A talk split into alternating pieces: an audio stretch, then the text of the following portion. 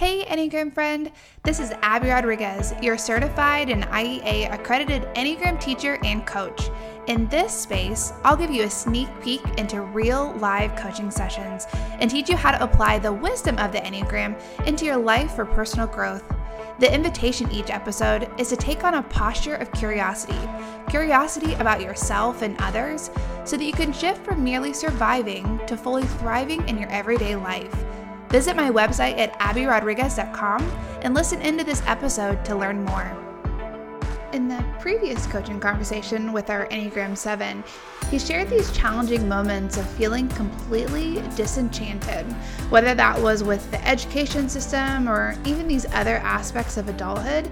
And we kind of explored some of those experiences, those transitions in his coaching conversation. So, today in this teaching episode, I want to unpack some of that idealism that shows up for the type 7s because really it permeates a lot of aspects in how they see the world and feel in response to the world, or even how others might experience them in relationships.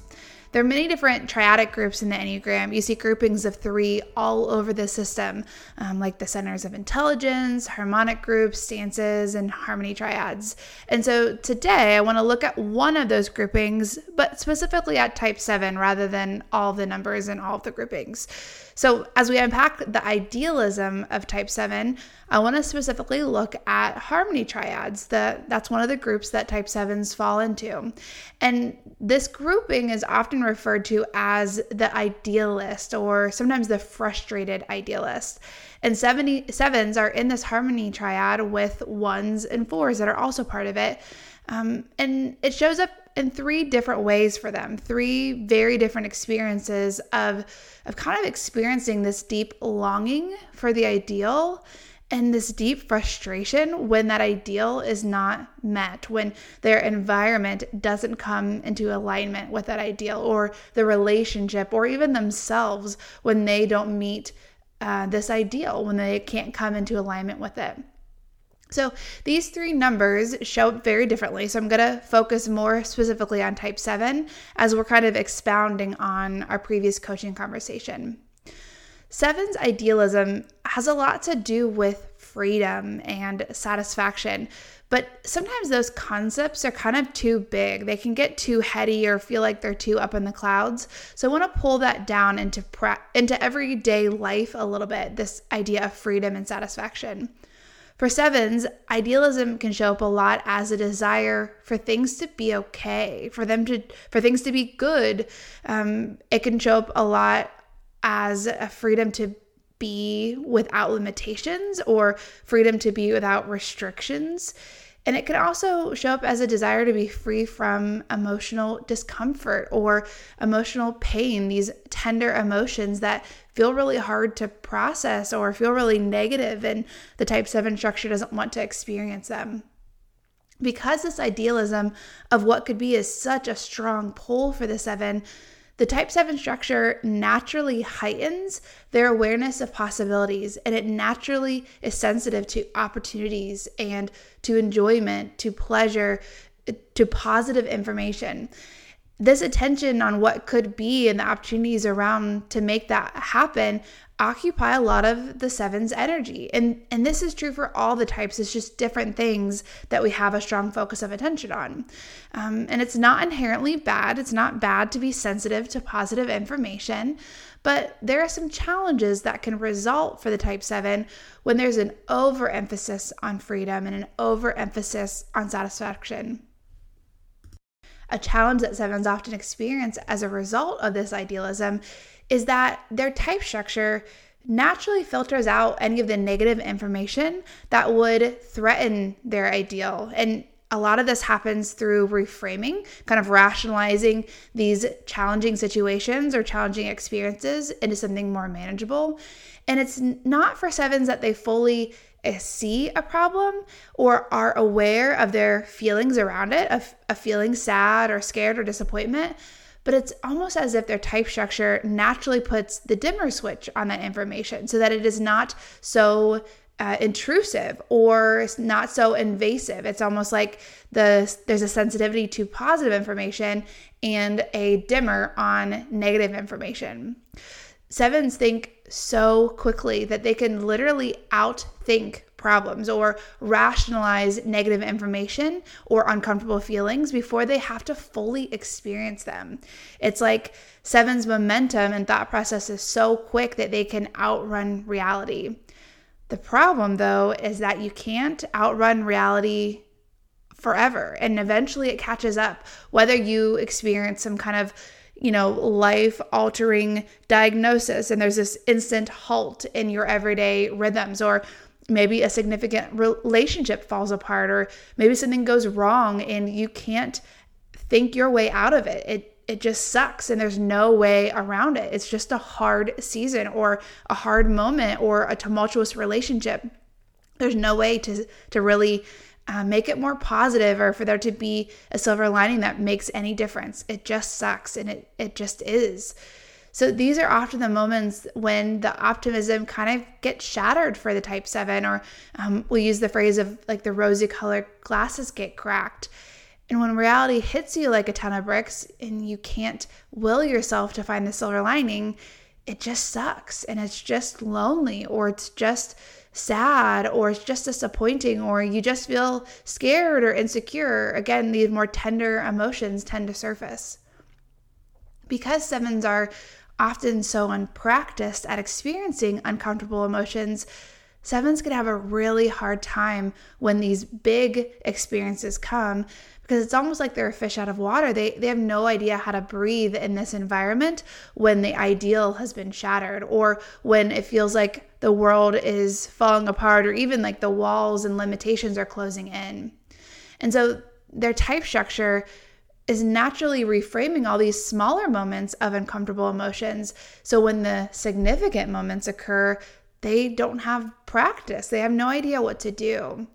And if this is happening on a really subconscious level and they're not even aware of how trapped they feel by their emotions, um, they tend to just escape.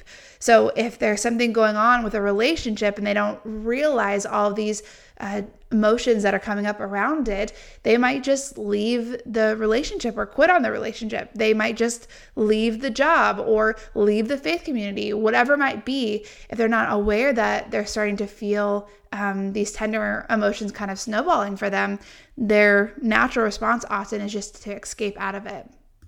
But sometimes those circumstances or situations can't be escaped. And some sevens might instead mentally escape, escape the challenging situation in parenting or in your marriage or at work or whatever it is, um, escape mentally through enjoyment, through anticipating the next fun thing that you're going to do or the next interesting idea you're going to explore, um, the next pleasurable thing that you're going to do you escape into activity, into busyness. Sometimes those pleasure and enjoyment activities, um, simple things like spending time with friends or go getting a going and getting a cup of coffee, can be almost this smokescreen of activity that's really masking your awareness of all these tender emotions that are are slowly compiling for you. The strategy of escaping pain through different means of pleasure can work for a while, um, but you're still not facing reality, and the natural consequences tend to accumulate. The impact that that's having on your relationships tends to accumulate, and all of the unprocessed emotions, those tend to accumulate too. And eventually, there is usually a reckoning for sevens when it becomes too much and they feel like they're bursting at the seams and they they have to to face the music so to speak. They have to address what's going on. Otherwise they will just escape and ignore it um, and that still affects you too. Those things have lasting effects and they also uh, that all that unprocessed emotion tends to come out sideways. So if sevens get to this place where um, you know it's kind of in one way or another if the sevens aren't cognizant that this is happening and, and choose to take on um, some practices to process their emotions or to slow down and to see what's going on around them, it will eventually collide with them and derail them. So, the invitation for sevens is not to stop pursuing freedom and satisfaction or to stop pursuing interest or to live in solidarity or boring lives to live these mundane existences. Um, but instead, the invitation is to invite uh, practices into your everyday rhythms to slow down so that you can fully take a look around and also look inside to have more introspective space that doesn't feel overwhelming or um, anxiety producing, but it you build up a slow, gradual ability to, to do that and to be okay in solitude and okay with your thoughts and okay with your feelings. So these practices, they can be simple things like journaling. There's lots of guided journals out there. Um, it can be having a set of questions that you answer for yourself at the end of every day or even at the start of every day. It could be contemplative practices. There are tons of contemplative practices, whether that is out of your faith tradition or even mindfulness practices, guided meditation, sitting in silence, um, that that can be helpful in this even just having a group of friends that are really intentional about checking in with you and slowing you down and you accept that invitation when they actually ask how are you doing? that you lead into that question and you're thoughtful about what's going on in your world and and how that is showing up for you and what you're experiencing as a result of it.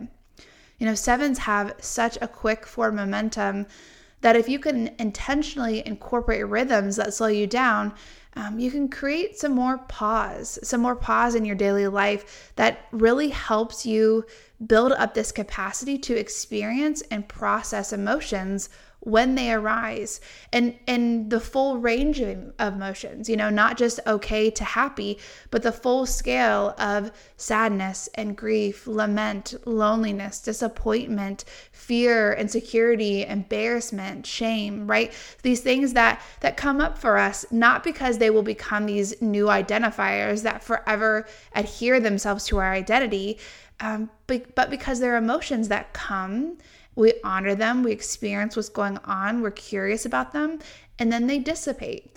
If that piece of it feels really challenging to even comprehend what that would look like to just allow yourself to experience emotions, um, I want to encourage you to go back and listen to the previous episode. It's called Processing Emotions or How to Process Your Emotions.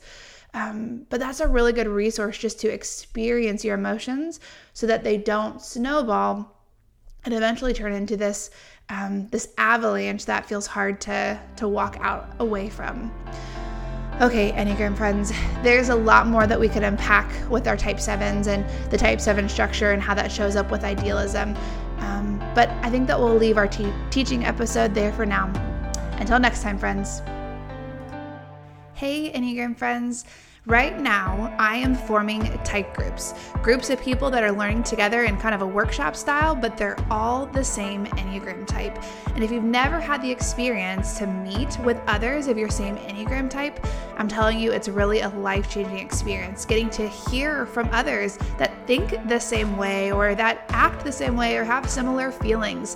There's a lot of solidarity that comes in being able uh, to meet with others with the same Enneagram type, but also a lot of learning and growth that can happen as you are navigating life and, and people have different practices or approaches that have helped them along the way. So there is an interest form linked in, in the show notes that you can fill out to express interest in joining a type group. If there's enough interest for your specific Enneagram number, we'll go ahead and get started and, and, start meeting in November. If there's not quite enough interest right away, we'll wait and meet in January, where more people have a chance to fill out the interest form and, and join in. There will be four sessions for your type group. We'll talk about type specific things that have to do with just your number growth practices, awareness, self awareness, um, and compassion for your type as well. We'll talk about things like instincts and subtypes, some of the things that are a little bit more challenging to talk about when all the other numbers are present, because it's just too much information to get that specific. Submitting the interest form does not commit you to joining the group, it's just to get a sense of who's interested and how we might put these groups together. Fill out the interest form today so that you don't miss out on your chance to join the next type group.